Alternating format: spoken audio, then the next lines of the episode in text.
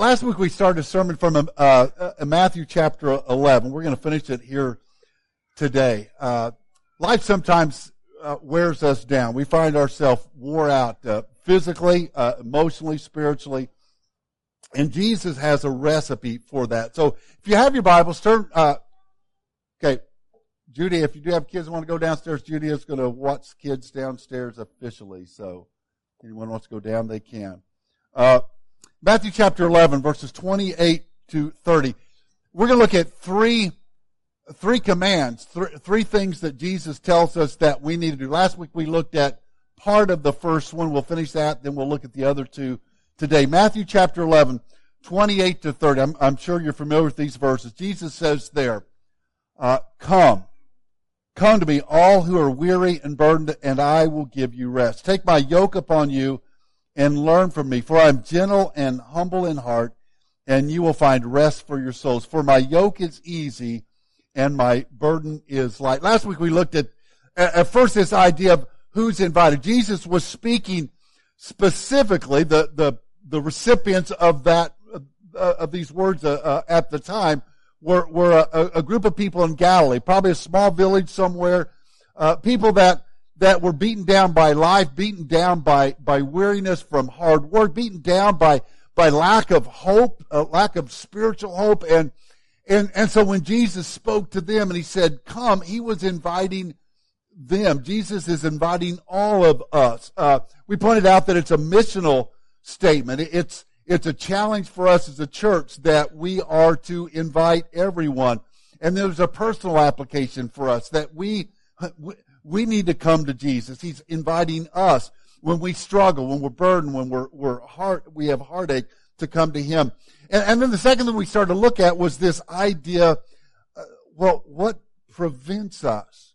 If Jesus, if Jesus' invitation is for us to come to Him and find rest, because uh, when you're burdened, when you're weary, when you're struggling, that's the one thing you want. You're tired after a day of work. You just want to sit down and find rest. You want to lay down and get a good night's sleep. What, what prevents us from, from finding rest? Well, sometimes it's pride. Uh, we, we look at the people that Jesus was speaking to, and well, that's not me. I, I'm not, I'm not that, that, that person that's hurting. I'm not that one that's struggling. I'm not, I, I don't need him, but pride keeps us uh, away. And, and, here's the second thing we, we start with today. Uh, sometimes we're paralyzed. It's par- uh, paralysis that keeps us from coming to God. We, we want certainly to have Jesus, we want to have his rest. We want to have his spiritual rest, but we, we're somewhat, somewhat paralyzed. We're not sure what to do. I, I've, I've talked about this before, but uh, several years ago, I, I took a, uh, a year-long class at uh, Mosaic. Uh, Mosaic offered this.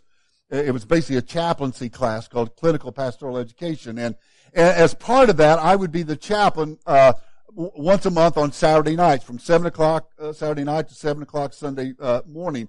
And one of the things that would happen during that process, or during that time of being the chaplain, was, but uh, occasionally uh, an alarm would go off, my phone would ring that I had, and, and they would, would call a med alert. It would be announced over the PA system at the hospital, med alert, and it would give the room number. Well, well, med alert was just a medical emergency. Some, a patient had kind of, had, had deteriorated and, and when that happened, several people would run to that room. A, a doctor would run to that room. A, a, uh, someone, uh, with x-ray would run to that room. Someone with, with, uh, uh with, with the breathing would go to that room, uh, and, and the chaplain would show up. And so that would go off and, and I, I didn't have that happen a lot, but a couple times the, the med alert went off and I knew, man, I've got to go. And I would show up at room 2000, uh, 2022 and I would show up and I had no idea what I was supposed to do. I mean, everyone else there, I mean, they just jumped into action. And in fact, most of the times I just stood outside the room because what, what am I going to do? I'm going to, am I going to go in and tell the doc, excuse me, doc, step away. Let me pray with him before you administer uh, what you're doing. You know, I, I, what do I do?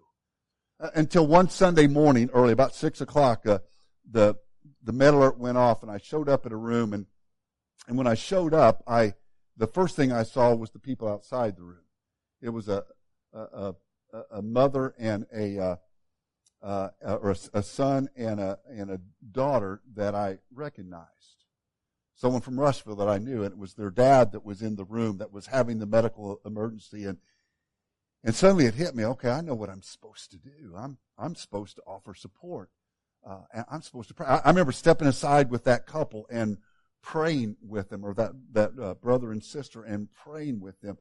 The reality is, we're never going to find rest until we show up. Sometimes we're paralyzed. We're like, how do I find that spiritual rest? Well, well, Jesus prescribed it. He said, come.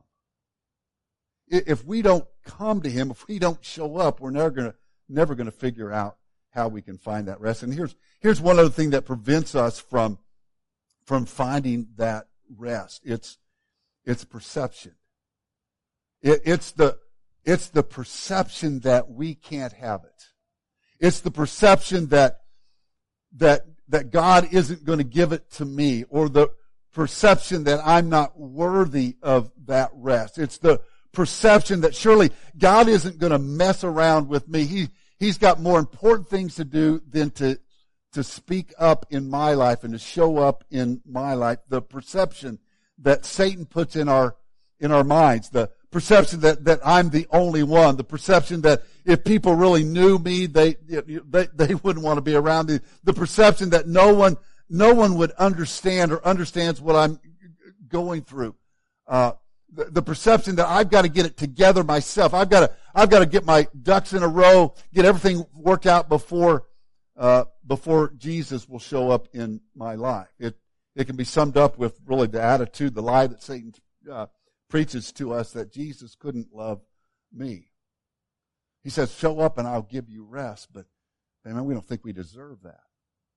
I had a, have a friend named Scott. Uh, my, my, friend Scott was uh, in a room with several other guys. It was counseling session uh, with other men that struggled with addiction. The the leader was was talking to the group, and he made the comment uh, as as they talked. Everything was kind of just on the surface a little bit, and and, and he made this comment. He said, let's dig a, a little bit deeper. What, what is really causing the hurt and pain in your life? And then he looked over at my friend Scott. Scott was a, uh, uh, was a firefighter, six five, a former uh, college football player in uh, at a small college in Southern California, a rugged man's kind of man. And he looked over at Scott. Said, he said, "Scott, look look a little deeper. What's really causing your pain in your life. My friend Scott said he he thought for a second. He's put on the put on the spot. He, he first thought was I'm going to come up with some kind of generic answer here, just throw something out. But then then it hit him that no, no, I I need to be honest. And he said he kind of looked down at his feet and began to talk. He says I I rem, I remembered exactly. I was a ten year old boy, and I had had gone up in the woods behind my house. He, he grew up in Southern California. Uh, went up in the woods behind my house and was playing with some matches, and I caught some, I, I caught some pine needles on fire. And, and before I could get them out, they spread a little further and got some leaves on fire, and then caught a small bush on fire. Pretty soon, the the fire was starting to spread, which is a big deal in Southern California. The the smoke was seen, the fire department was called, and they came and extinguished the fire. And somewhere in all that process, it came out that Scott was the one that had started. He said, I'll never forget my dad grabbing me by the, by the collar and marching me up to the fireman and saying, tell him what you did. I'll never forget my dad humiliating me in front of that firefighter.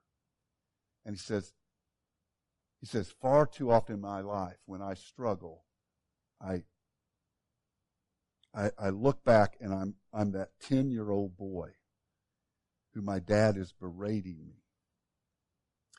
Scott said he, the whole time he talked, he, he had looked at his feet and, and when he finished talking, he said he looked up, expecting to see judgment, expecting to see guys maybe looking away like, oh wow, that's embarrassing that that, this rugged firefighter has self-image issues and said he looked up instead and saw a, a room full of men nodding their heads in agreement, nodding their heads saying, I know exactly what you're feeling I feel exactly the same way.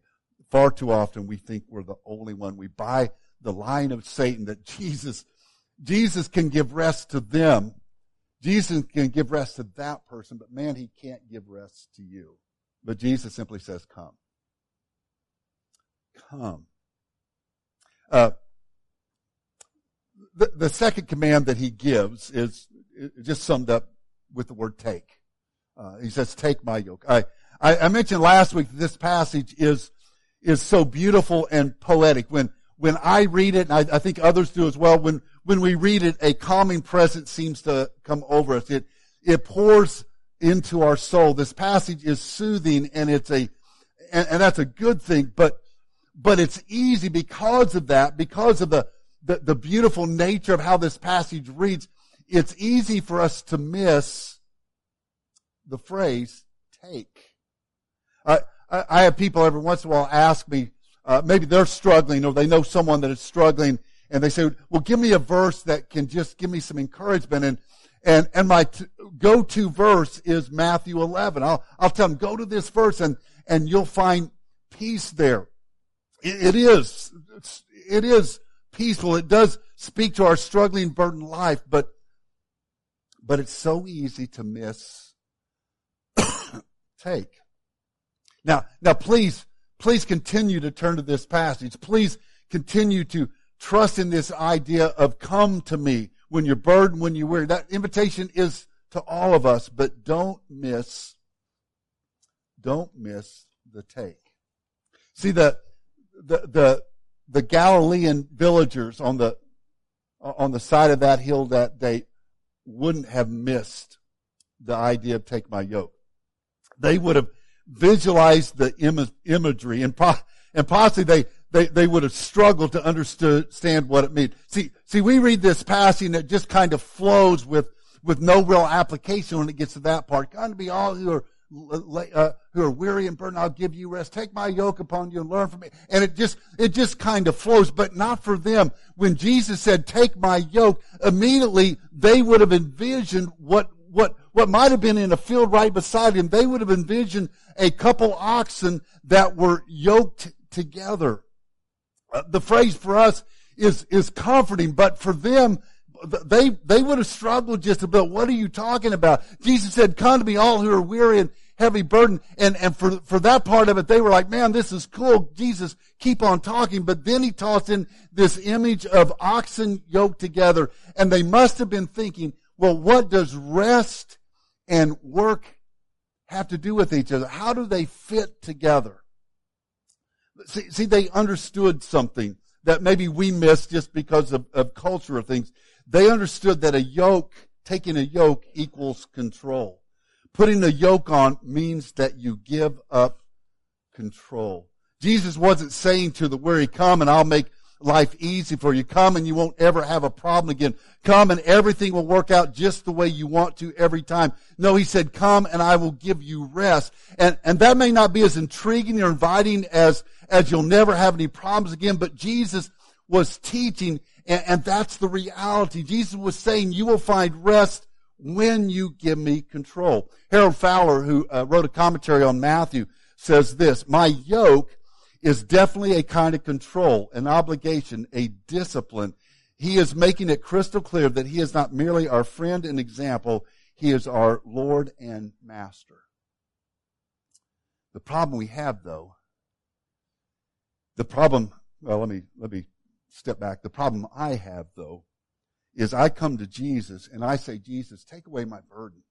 Jesus, take away my problems. Jesus, make my life better and make my life easier, but I don't want to give him control.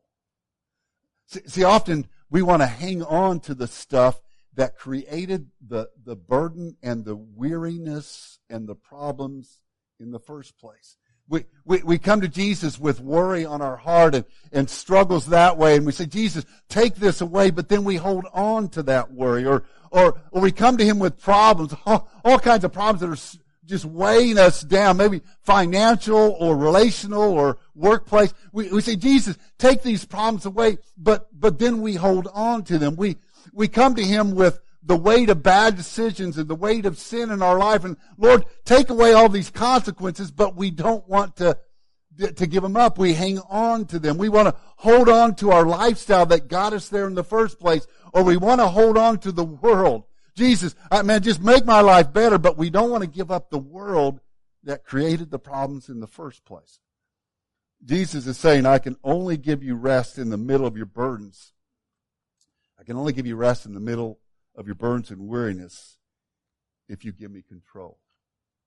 My, my brother Rick, uh, I, I, remember telling, uh, telling me this story. He was 16 years old, a sophomore in high school, and he was taking driver's ed class. When I, when I was in school, driver's ed was part of the, the, the school curriculum. You took it the spring or the fall or the spring. And, and so he was in the, uh, in, in the fall class and, and there was a guy in his class named David Riddle. Now David was an interesting guy.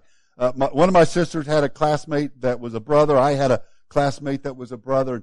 And uh, David was David was strange, a little bit backward, and and he ended up in my brother Rick's So so there was I think three of them that would drive around for the driver's ed part of it together. And and Rick said when when they were in the back seat, David at the wheel and Coach O'Daniel uh, on the the passenger side in the front seat. And at first it said it was hilarious to watch David drive because because he would head down the road and I mean just starts and stops and then he would he would kind of swerve one way and swerve the other and swerve the other. And said at first they were giggling in the back seat and then they began to get concerned. They, they met a car and he almost hit a car head on and he swerved towards the ditch. And, and so then the back seat became a, a, a temple of prayer for them because, because they, they would just scare them to death. And he says, I, I remember particularly one day we were driving and, and one of those things happened. They were out on the highway because normally they're on back roads, but they're out on the highway and David just kept inching closer and closer to the center line, finally crossed over it and, and, and, a car was coming and said, Coach O'Daniel reached over and, and started to grab the wheel to pull it back. And he said David was fighting him. Like, no, I've got it. It wouldn't let go of the, of the wheel. And so finally he got it pulled over, said Coach O'Daniel slammed on the brake. I don't know if they do now, but, but when I took, the driver said that the, the teacher had a brake on his side. So slammed on a brake, got him over on the side, and he, he finally looked at David and, and said, David, you are going to wreck this car if you don't give me control.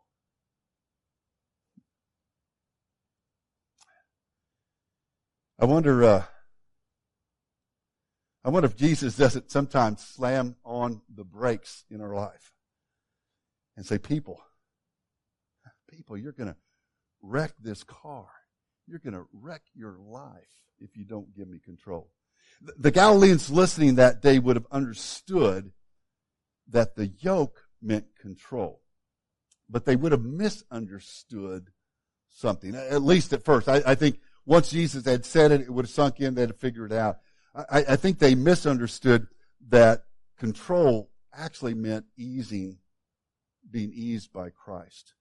We, we want to believe that if we live for Jesus, if we give money to the church, if we show up uh, in in attendance, if we do all the things that we're supposed to do, then then our problems and cares will just melt away. We won't have any of them. The truth is, uh, the, the, truth is, you can find people that will preach that. You can find preachers on TV that will tell you, "Hey, just send a little money to me, a, a, a vow of faith, and, and man, God's just going to bless you financially. You're, you're going to get the job you want. No, you won't have any problems." But but that's not what Jesus said, and that's not what I find in in the New Testament. In fact, Jesus said in John 16, 33, I've told you these things so that in me you may have peace. Wow, that's what we want, right? I want rest. I want peace. Uh, in this world, you'll, you'll have trouble. But take heart, I've overcome the world. Jesus didn't say, hey, hey, believe in me and you're never going to have an issue again. No.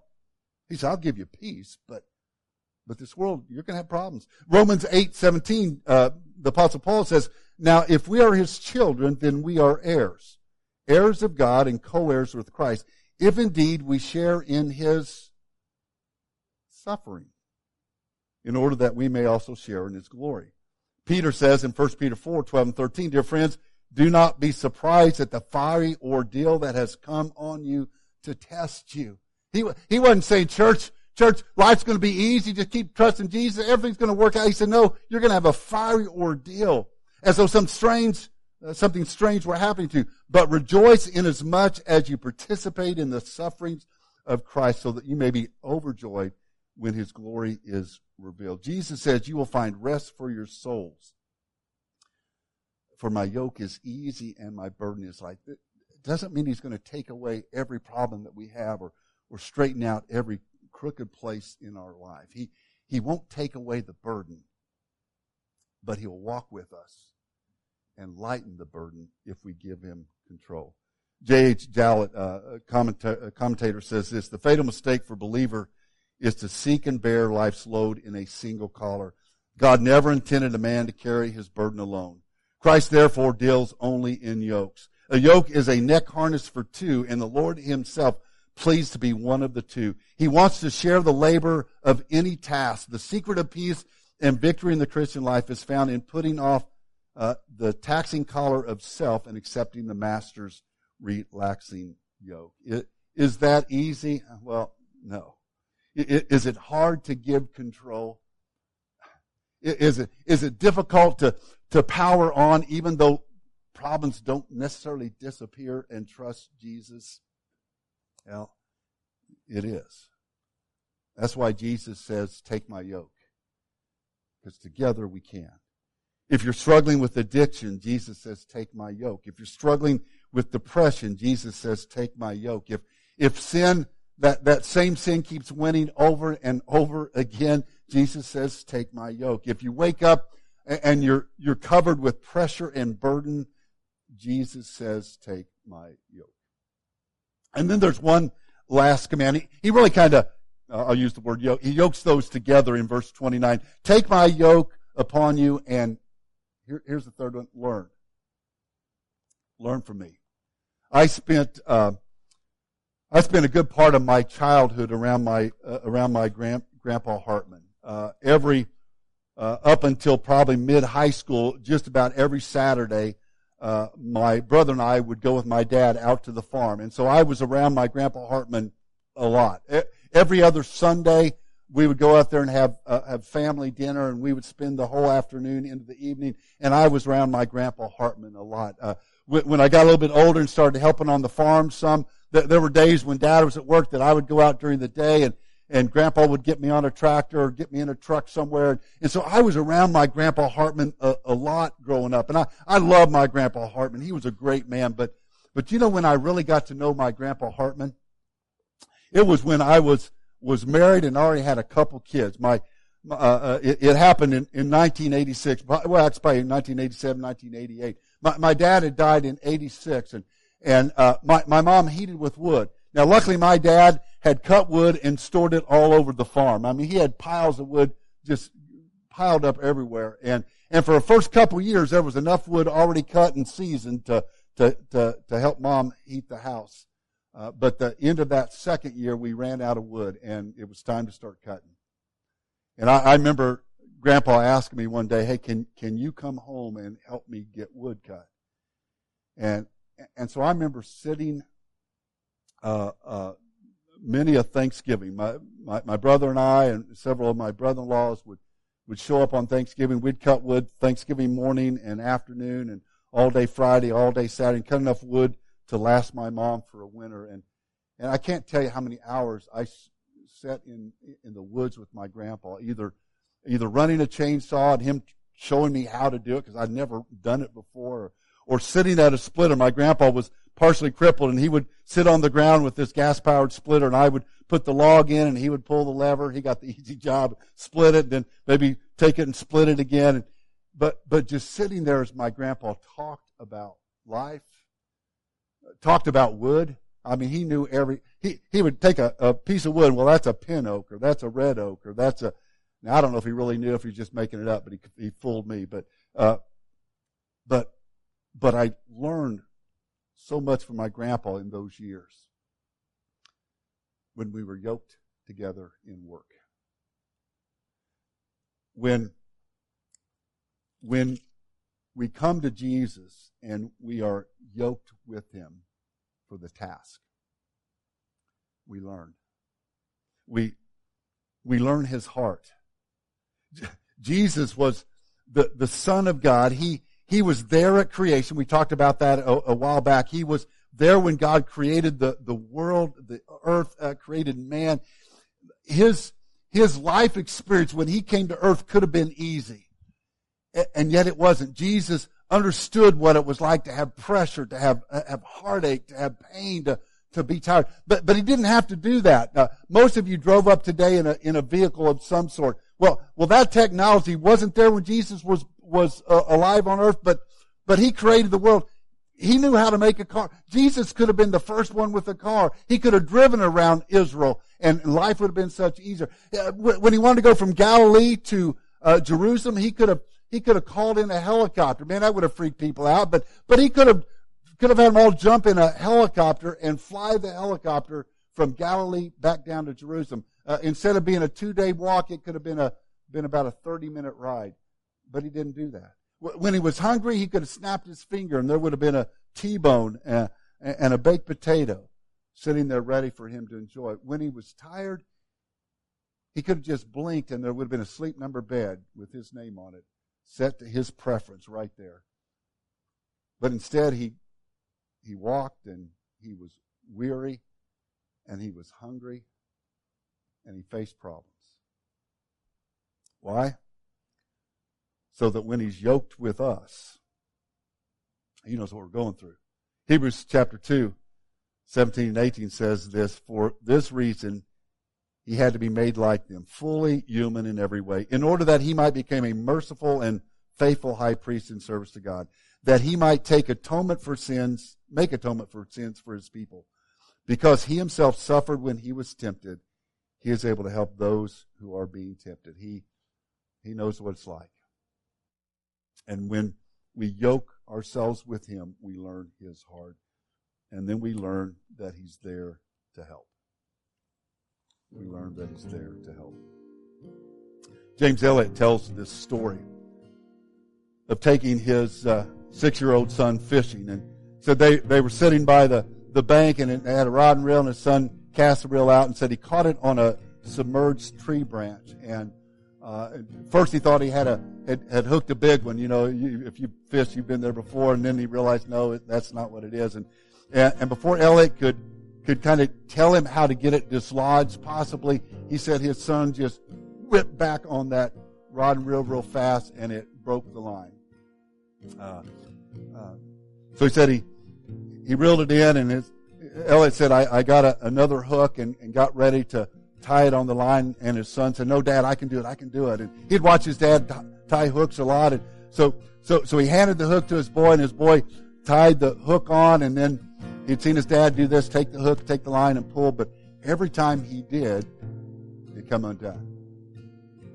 And, and, and Elliot said, I started to say something to him, said, no, dad, I can do it. And he, he, he'd tie it again. And then the boy would take the hook and take the line and tug and it would come undone. Said he did it several times and Elliot said, I just sat there quietly watching him. And finally, he said his boy looked up to him with the hook in one hand and the line in the other and said, Dad, will you help me? Jesus says, Come.